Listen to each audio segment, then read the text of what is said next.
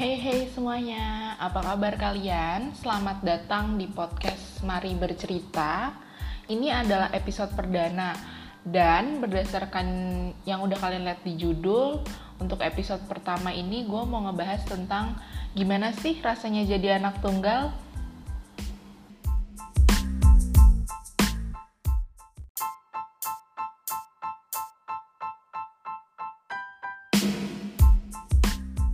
gue memutuskan untuk membahas ini sebenarnya berangkat dari keresahan gue karena perspektif orang-orang tentang anak tunggal.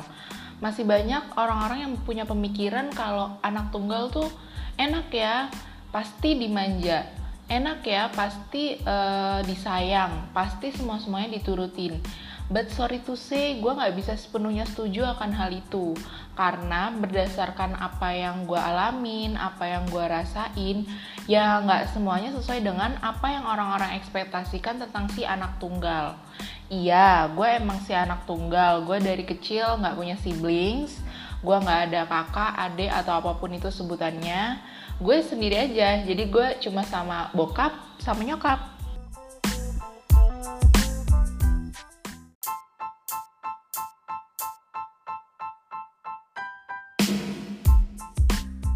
Nah, untuk pembahasan kali ini, pertama-tama gue mau ngomongin tentang sifat-sifat anak tunggal. Barusan gue research dan ada di Google tuh sekitar 17 sifat anak tunggal. Tapi tenang aja, gue gak akan bahas semua. Ini banyak banget kalau mau dibahas dan mau sepanjang apa.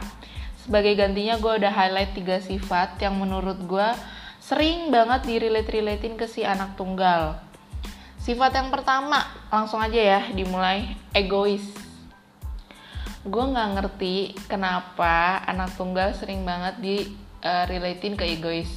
Eh tapi mungkin karena ini kali ya karena ya dia sendiri nggak ada adik nggak ada kakak jadi terbiasa uh, semua keinginannya seluruh keinginannya itu diturutin sama ibu dan bapaknya. Tapi itu nggak berlaku dah kayaknya di gue karena gini kalau di rumah emang sih gue cuma sama bokap sama nyokap bokap nyokap gue juga let's say gini oke okay, kamu maunya gimana? Mama sama bapak ngikut.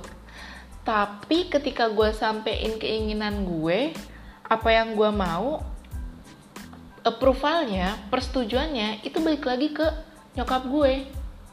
Ketika nyokap gue bilang oke okay, boleh dan bokap gue merasa oh ya udah nggak apa-apa. Baru deh diturutin. Terus juga di antara sepupu-sepupu gue uh, eh, gue lumayan dekat sama mereka. Terus di antara cucu-cucu keponakan sepupu itu gue termasuk angkatan yang duluan. Gue nggak mau bilang tua karena gue belum tua woi. Ya intinya gue angkatan yang duluan. Terus gue tuh diajarin buat kamu harus ngomong ke adik kamu harus sayang harus lebih sabar kayak gitu loh. Terus juga selain itu sebenarnya gue merasa bahwa gue punya tanggung jawab. Karena gini ketika dulu bokap nyokapnya mereka which is tante om gue bude pak de gue itu apa namanya kalau bude pak de kan itu kakaknya ibu kakaknya bapak gitu ya. Om tante sih sebenarnya om tante gue itu uh, masih belum punya anak belum jadi orang tua itu mereka menuruti apa yang gue mau gue bilang A oke okay, mereka jalan. Gue bilang B oke okay, mereka ngelakuin. Dan sekarang ketika mereka sudah jadi orang tua mereka sudah punya anak dan anak mereka menjadi sepupu gue gue jadi merasa punya tanggung jawab untuk ya dulu kan orang tua mereka udah sayang banget sama gue apa yang gue mau diturutin. Gue juga harus sayang dong sama mereka. Jadinya gue uh, berasa punya siblings juga sebenarnya. Kalau gue lagi uh, pulang kampung pas lebaran. Karena gue jadi lebih harus lebih sabar lebih ya udah kasih yang kecil-kecil kesempatan. Gue nggak mau bilang ngalah. Gue nggak suka bilang ngalah karena kalau ngalah tuh kayaknya gimana banget. Jadi gue bilangnya memberikan kesempatan. Memberikan kesempatan ke si adik-adik gue ini. Memberikan kesempatan untuk si sepupu-sepupu gue ini untuk uh, ya udahlah kamu maunya gimana? Mbak ngikut kayak gitu. Terus uh, kalau ditanya seben jadi sebenarnya lo tuh egois atau enggak? Gue merasanya sih gue ada egoisnya tapi ya gitu kepentok. Masih sering kepentok kepentok gue nggak bisa yang kayak egois banget yang terus maksa semua keinginan harus uh, berdasar apa yang gue mau. Eh keinginan berdasar apa yang gue mau. Nggak maksud gue semuanya sesuai realitanya sesuai sama apa yang gue mau. Ya belum tentu juga gitu loh. Terus lanjut ke yang kedua. Ini ada percaya diri. Gimana gue nggak percaya diri? Gue dikasih panggung dari kecil sama keluarga gue dulu tuh ada acara namanya Pildacil pilihan dai cilik. Ya setiap kali episodenya yaitu dai-dai kecil. Mereka kasih dakwah kasih ceramah.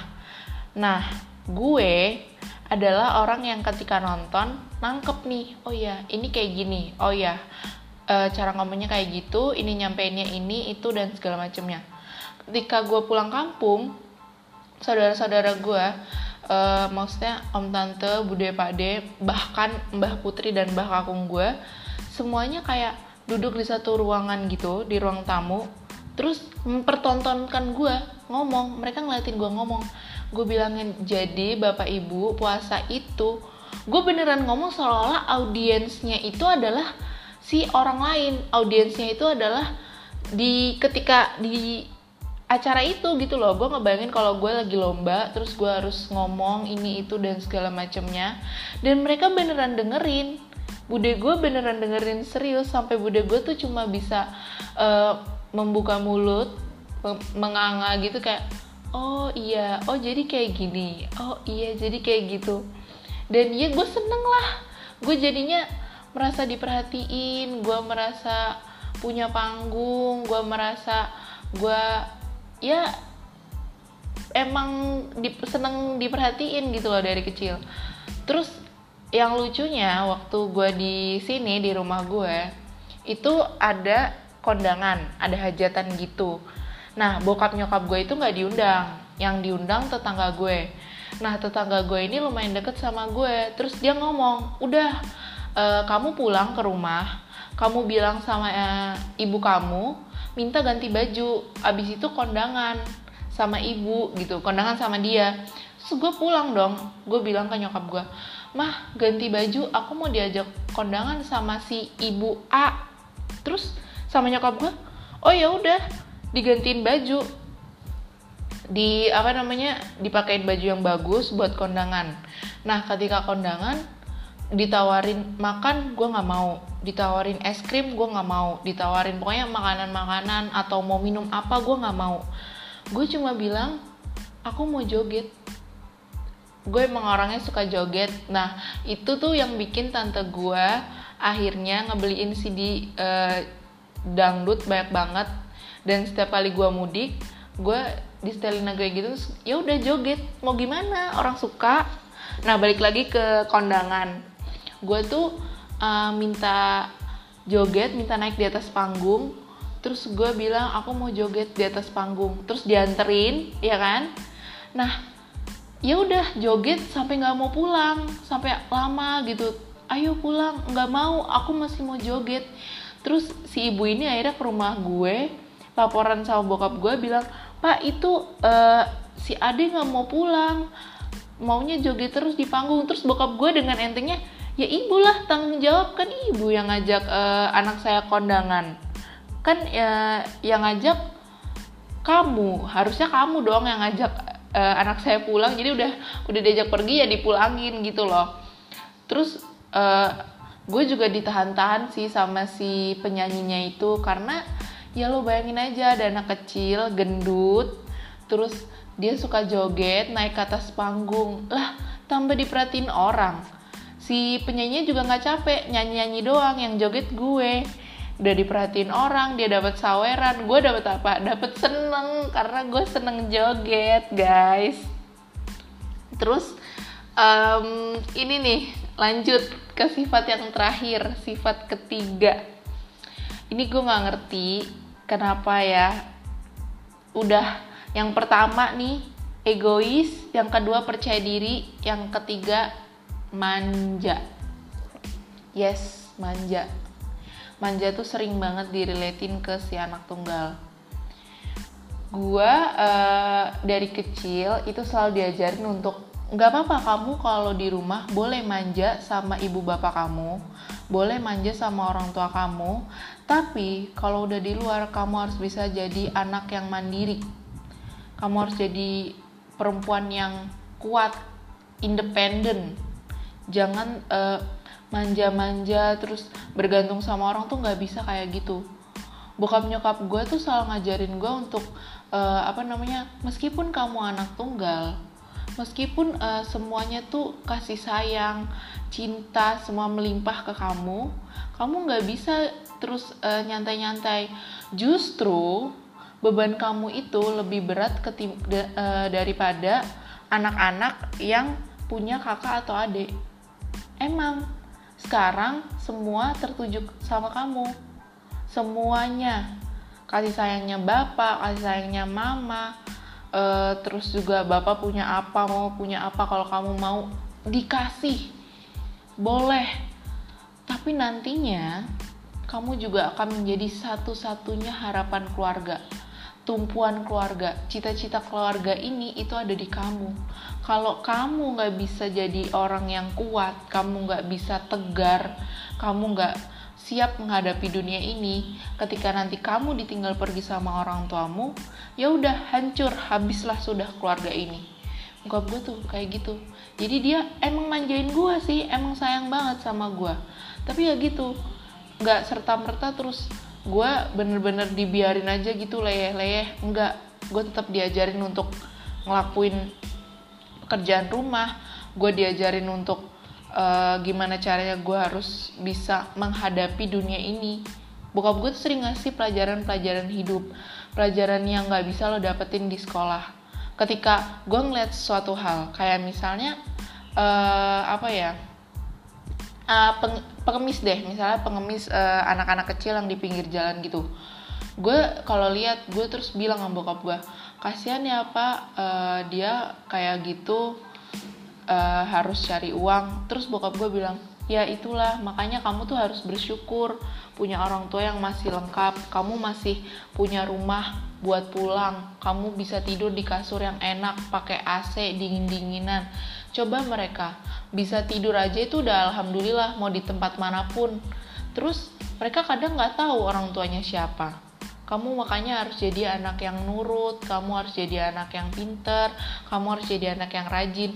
Nah bokap gue tuh itulah dia nggak pernah marah sama gue nggak pernah terus yang kayak bentak-bentak gue ketika gue melakukan suatu kesalahan. Tapi lebih kepada antisipasinya. Antisipasinya yaitu ngajarin gue nyerita-nyeritain ngebilang-bilangin ke gue. Sehingga ketika gue melakukan suatu kesalahan gue jadi udah ketakutan sendiri. Gue takut banget gitu loh kalau bokap gue jadi marah. Karena bokap gue nggak pernah marah. Bokap gue cuma selalu ngebilangin gue uh, misalnya gue salahnya gue udah tahu nih kalau gue tuh salah. Gue udah tahu kalau uh, ini tuh nggak baik gitu loh. Terus gue bilang ke bokap gue iya aku kayak gini. Terus bokap gue kenapa bisa kayak gini? Awalnya tuh pasti bokap gue gitu kenapa bisa kayak gini? Terus uh, kamu udah tahu kan kesalahan kamu?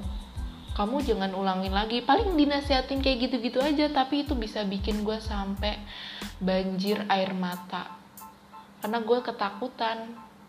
Ketakutan bokap gue marah. Padahal ya bokap gue nggak marah. Jadi kalau dibilangin gue tuh manja atau enggak iya gue manja. Tapi orang tua gue tuh selalu uh, apa namanya ngajarin gue untuk jangan nunjukin sifat manja kamu di luar. Kalau di keluarga bolehlah. Kamu manja bolehlah kamu ini sama bapak e, nempel sama mama gitu. Boleh. Tapi kalau di luar kamu harus sendiri kamu harus kuat kamu harus mandiri. Karena bebannya semua nanti ada di kamu. Tanggung jawabnya semua ada di kamu. Kami ini bapak dan mama nanti akan menjadi uh, tanggunganmu karena siapa lagi nggak ada lagi cuma kamu doang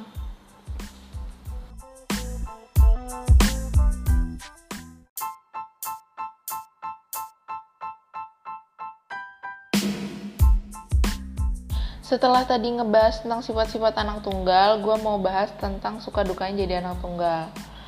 Dari sifat-sifatnya aja, waktu gue bahas sifat-sifatnya aja sebenarnya udah ketahuan. Karena gue udah beberapa kali ngeluarin quotes bokap gue tuh gimana sebenarnya jadi anak tunggal. Tapi nggak apa-apa, kita bahas dari yang suka-sukanya dulu, dari yang seneng-senengnya dulu ya. Sukanya itu segala uh, perhatian, cinta, kasih sayang semuanya terlimpah tercurahkan ke si anak itu doang ke satu doang ke gue doang ya karena emang nggak ada lagi gitu loh orang tua itu bokap gue bilang gini orang tua itu nggak ada orang tua yang sayang sama uh, kok sayang sih? Maksudnya yang nggak sayang yang nggak sayang sama uh, anaknya. Semua pasti sayang pasti sayang. Dan mau punya anaknya itu satu, dua, sepuluh atau berapapun itu orang tua tuh selalu berusaha untuk kasih perhatian yang sama. Tapi kan yang namanya manusia ya kadang kurang pas. Terus juga yang jadi anaknya kadang mikirnya kok kakak lebih diperhatiin sih? Kok adik lebih disayang sih?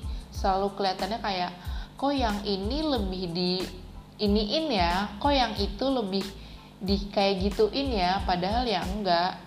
Uh, ya sama aja gitu loh.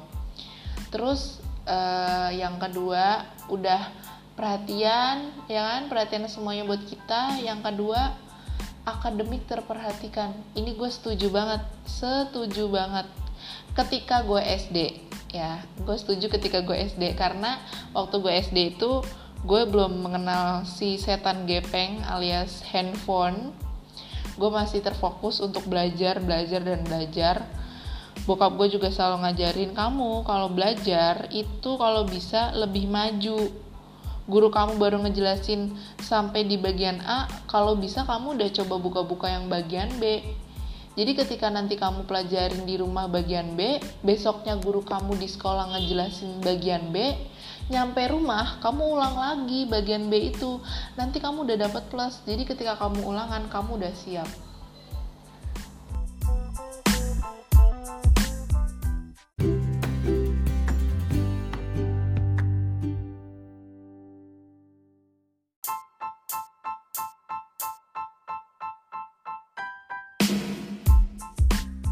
sukanya sebenarnya ada banyak. Udah diperhatiin disayang akademik juga oke. Okay.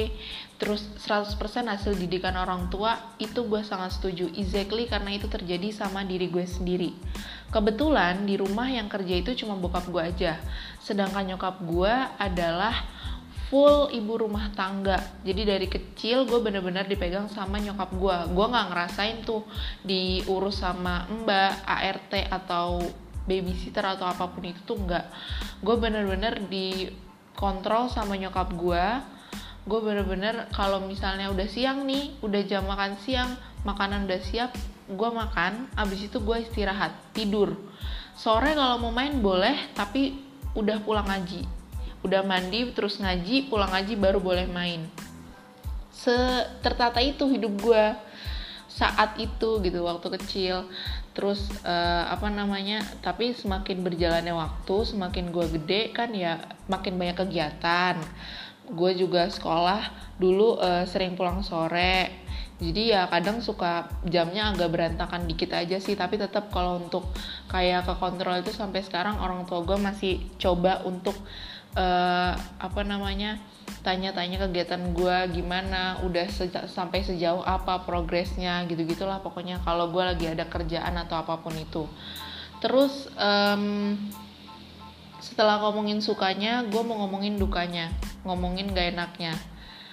Uh, kalau ngomongin duka sebenarnya lebih ke ini sih gue lebih ke terbebani nggak terbebani juga cuma gimana ya gue rada nggak suka aja sama pemikiran orang-orang yang kayak uh, pasti anak tunggal dimanja ya pasti anak tunggal semua semuanya diturutin ya.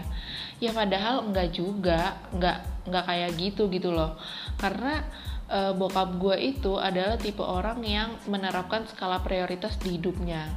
Kita lihat dulu ketika gue punya keinginan seberapa penting seberapa butuh haruskah itu di uh, wujudkan sekarang atau bisa uh, nanti dulu.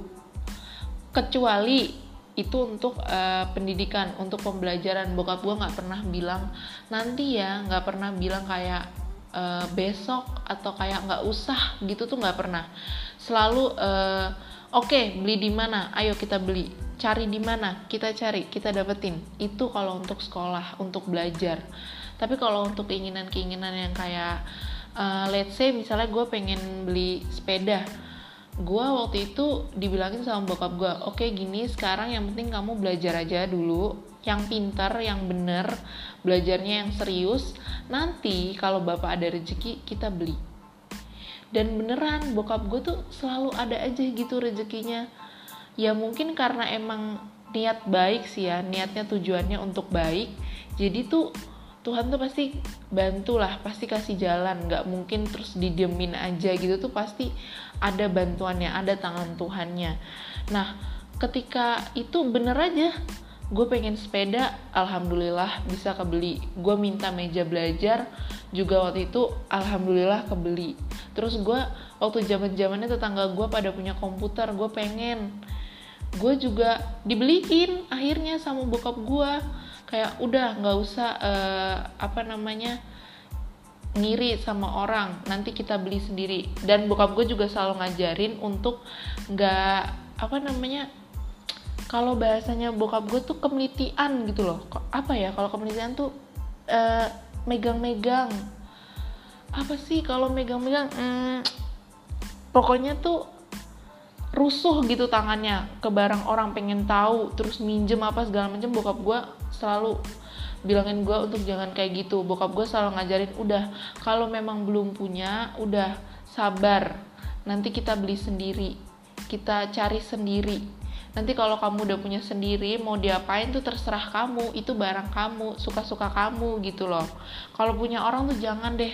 Nanti giliran kamu yang pegang misalnya rusak ya mungkin orang tuanya nggak minta ganti. Cuma kan perasaan jadi perasaan gitu loh. Jadi nggak enak jadi awkward makanya kalau misalnya ada mainan baru gue selalu udah diem aja gitu cuma nonton doang. Oh ya temen gue punya ini. Nanti kalau gue pengen baru gue bilang sama nyokap bokap gue aku pengen ini. Boleh nggak? Nanti bokap gue ngasih tahu ini nggak usah karena uh, apa namanya ini kayak gini ini kayak gitu. Atau misalnya kalaupun boleh ya boleh nanti uh, kita beli ya. Atau sekarang kita beli ya gitu. Jadi bokap gue mencoba untuk memberikan pengertian ke gue terus uh, udah uh, semuanya diturutin ya. Kalau kata orang-orang kan semuanya diturutin terus juga dianggapnya nggak bisa apa-apa. Enggak kok gue selalu diajarin untuk ngerti pekerjaan-pekerjaan rumah selalu diajarin untuk bisa uh, apa-apa tuh mandiri untuk bisa apa-apa tuh sendiri. Seperti yang udah gue bilang tadi waktu ngebahas sifat-sifat si anak tunggal gitu loh. Jadi uh, tolong banget buat kalian semua orang-orang di luar sana yang masih punya pemikiran kalau anak tunggal itu pasti diturutin, pasti dikasih, pasti dibeliin, terus nggak bisa apa-apa, manja.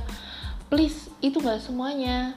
Itu tergantung gimana pola asuh orang tuanya, cara mendidik orang tuanya. Karena cara didik orang tua itu ngebentuk karakter anak kalau emang dari kecilnya udah di apa namanya bukan keras ya bukan keras istilahnya tapi di kalau bokap gue lebih menggunakan istilah tarik ulur. Ada kalanya oke okay lah boleh kita manja kita kasihin apa yang dia mau kita kasih.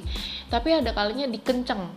Nggak boleh jangan dengan alasan juga yang tepat kasih tahu nggak boleh karena ini nggak boleh karena itu nanti resikonya seperti ini. Jadi biar anaknya tuh juga mikir kenapa nggak boleh? Cuma bukan cuma asal dilarang nggak boleh. Karena kan anak-anak sekarang tuh kan kritis-kritis kan. Kalau misalnya dibilang nggak boleh ya kenapa nggak boleh?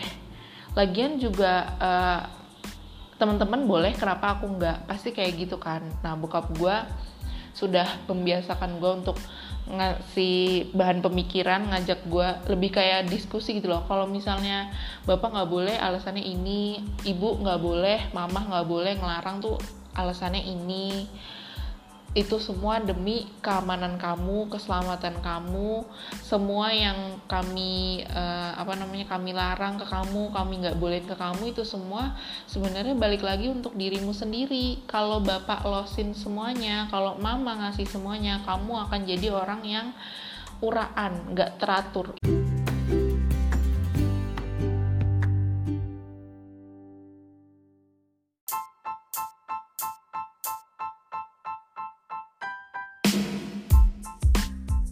Menurut gue pembahasannya cukup sampai di sini. Makasih buat yang udah dengerin, semoga ada manfaatnya. Sampai jumpa di episode selanjutnya.